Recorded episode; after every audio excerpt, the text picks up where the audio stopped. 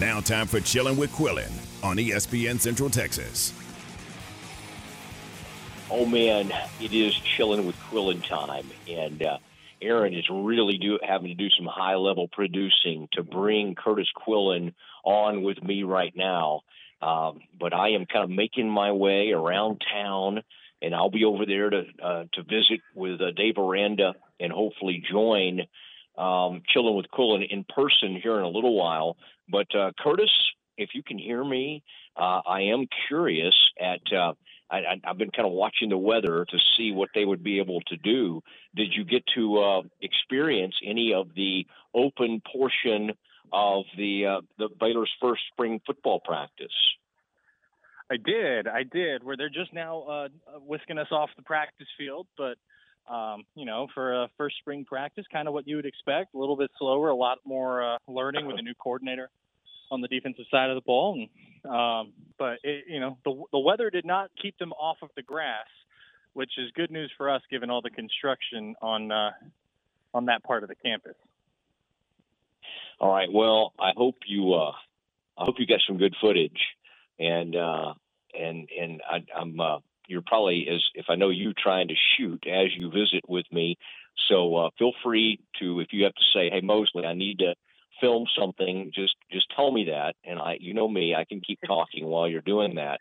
But um, I, I think everybody's curious, and the big the big headline in this, uh, and a lot of times it's quarterback, but uh, especially given the way things went last season with Blake Shapen, and then Sawyer Robertson uh, coming in in the transfer portal, that's going to be um, a, a huge storyline with this team did you get to uh, Kurtis put your eyes on young Sawyer and uh, the kid out of uh, Lubbock Coronado High School by way of Mississippi State? Uh, did you what did uh, what could you make of uh, what he was doing out there? I mean, they were going through drills while we were while it was open. They're going into more, you know, team-oriented stuff at the moment. And I don't know that calling it team the team period is right.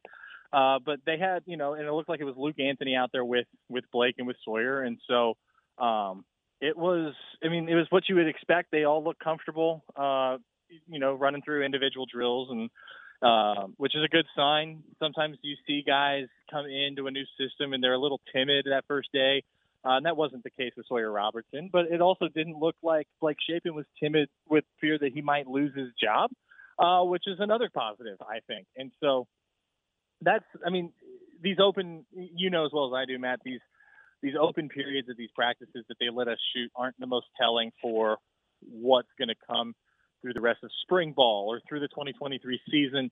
Uh, but that they can give you, you know, that you, you can spot red flags easier than you can spot um, positive, not a hundred percent, but then you can spot like key indicators. And so, uh, no, nothing that stuck out about Sawyer or Blake or anybody in that quarterback room to me during the 20 minutes that we were able to see. Um, the biggest thing that stuck out to me, and I know that you talk about like the biggest storyline sometimes are quarterbacks, and that that might be the case with the team, the, the team this year. The biggest thing that stuck out to me is the drastic difference in Matt Powledge from two years ago when he was last in Waco to now. Uh, this is a guy who, uh, in one year as the co DC up at Oregon, you look at him now, he's so comfortable leading that defensive unit, uh, and that stuck out to me a little bit during special teams at the start of practice today. Ooh, I like that. I like it when you kind of you kind of look over there, and one of these coaches, you know, picks up, and of course, uh, Christian Robinson. I'm trying to think of some of these coaches that that I've gotten to visit with here recently. They've got a new running backs coach. They've got a new outside linebackers coach. Um, it, it, it is going to be interesting to see how they integrate these new defensive coaches. But I do love that uh, Kurtis Quillin out there from Channel Six, putting kind of watching the coaching and watching Powledge. So kind of what you saw, it sounds like, is a guy just completely taking charge and feeling very comfortable. And again, uh, Kurtis, that is a big storyline too. The fact that David Dave Aranda fired uh, his mentor and and and close friend, uh, and and that you know, and, and of course he's at Auburn now, Ron Roberts. To bring in a younger person, and the, the thought was someone that may connect with the players better.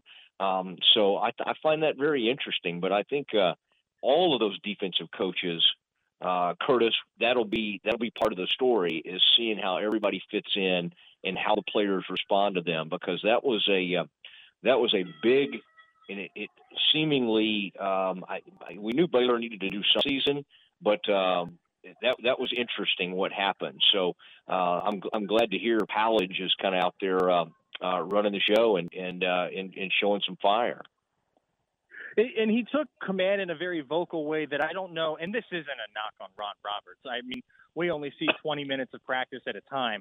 Uh, but he took command of that defensive unit in a way that early in practice that I don't remember seeing from Ron Roberts. That's not to say he didn't do it, and that's not to say he was a bad coach, but he was very vocal, unlike what I've seen in the past few years. And so that's a positive thing. Like you said, um, again, not much you can glean from spring football practice that isn't bad. And so no red flags to me so far. And so I would consider that a positive note if you're a Baylor fan.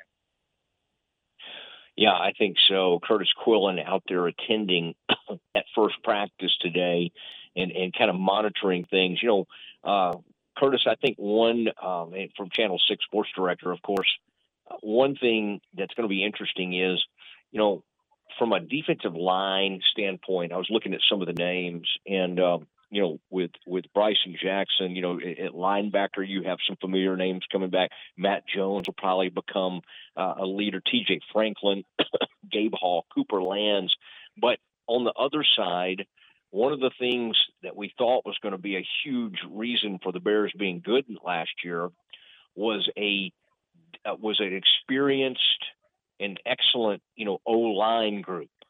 Well, a lot of those guys are gone now. In fact, uh, almost. I mean, you you lost kind of starters all across the board there. What right. do you what do you kind of sense from the people you talk to, and then even kind of looking out there and seeing? Of course, Micah transferred out. I think he's at the University of Florida now, and that was a guy who'd started some and, and could have really helped the Bears. I think that was a tough loss.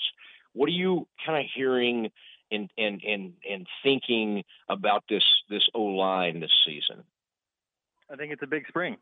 Um, I think that this might that might be the unit to talk about and to watch in spring ball. Look, quarterback is quarterback. Yeah, every that that's going to be the one that gets all the clicks. That's going to be uh, the one that everybody talks about. But at the end of the day, the most important position battles you you said it. The offensive line this spring.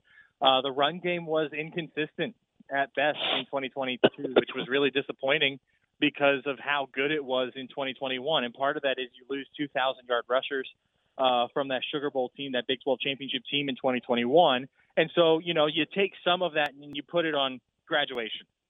But there's just there were there was too much inconsistency up front on offense, and so um, you know Jeff Grimes has an O line and tight end background, played tight end in college, and so I don't think it's going to be something that plagues him two years in a row the inexperience is a is a concern. Um, but that's what spring ball is for. That's what fall camp is for. You've got six weeks, seven weeks, eight weeks of practice before you ever play a team in a different jersey. And so um, I think that that's going to be a, a, huge position to watch in spring ball. Um, but that said, like you know, you've got three weeks and three scrimmages here in the spring to be able to do something, and then you've got a few more weeks in the fall before you you suit up and you face uh, who's the opener this year? Long Island, and so um, just some, or maybe Texas State, but you get you get the point that that is going to be something that's important. It's, that's going to be a, a, major position for Jeff Grimes to have his hand on during the during camp because I mean that's going to be what shapes what how successful this Baylor team is in 2023.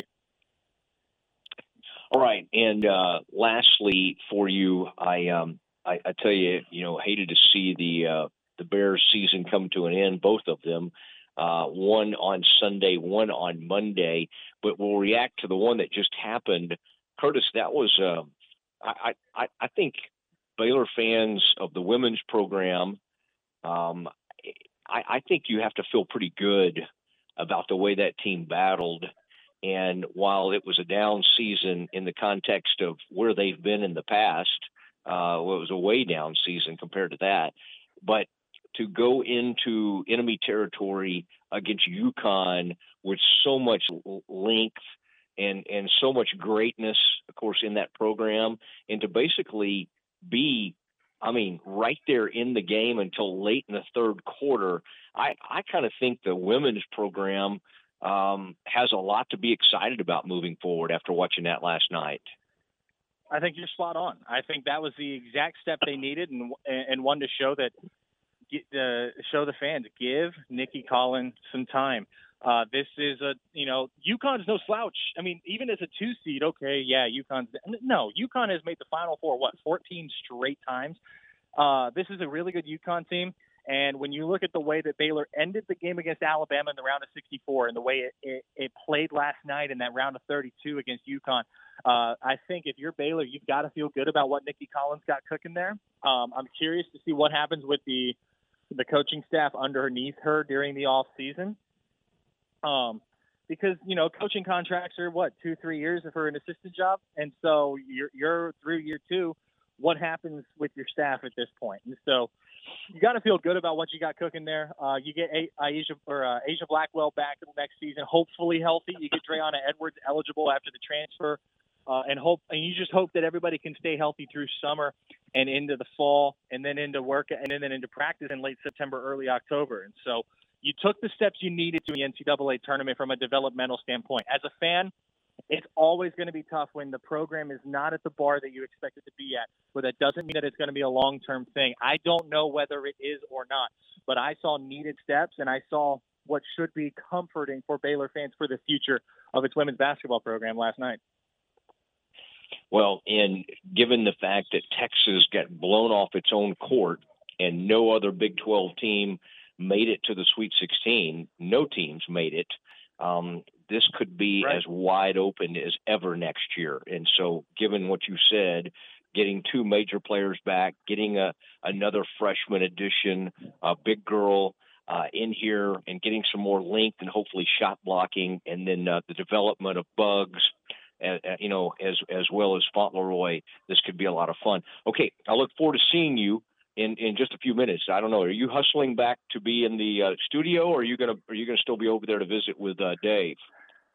I'll be here to visit with Dave. I'm anchoring from up here at the practice facility. Uh, we're rolling. To, you know how we do it here at Six News, Matt. We roll deep at, at the important stuff, uh, and so uh, Lively and I will both be both, both be here to talk to Dave later boy, you and Matt in one place, that is a lot of uh, star attraction. So uh, that'll be uh, that'll be great to to see you over there. And boy, if I'd known I'd see Lively, I was going to see Lively, I would have dressed up a little more.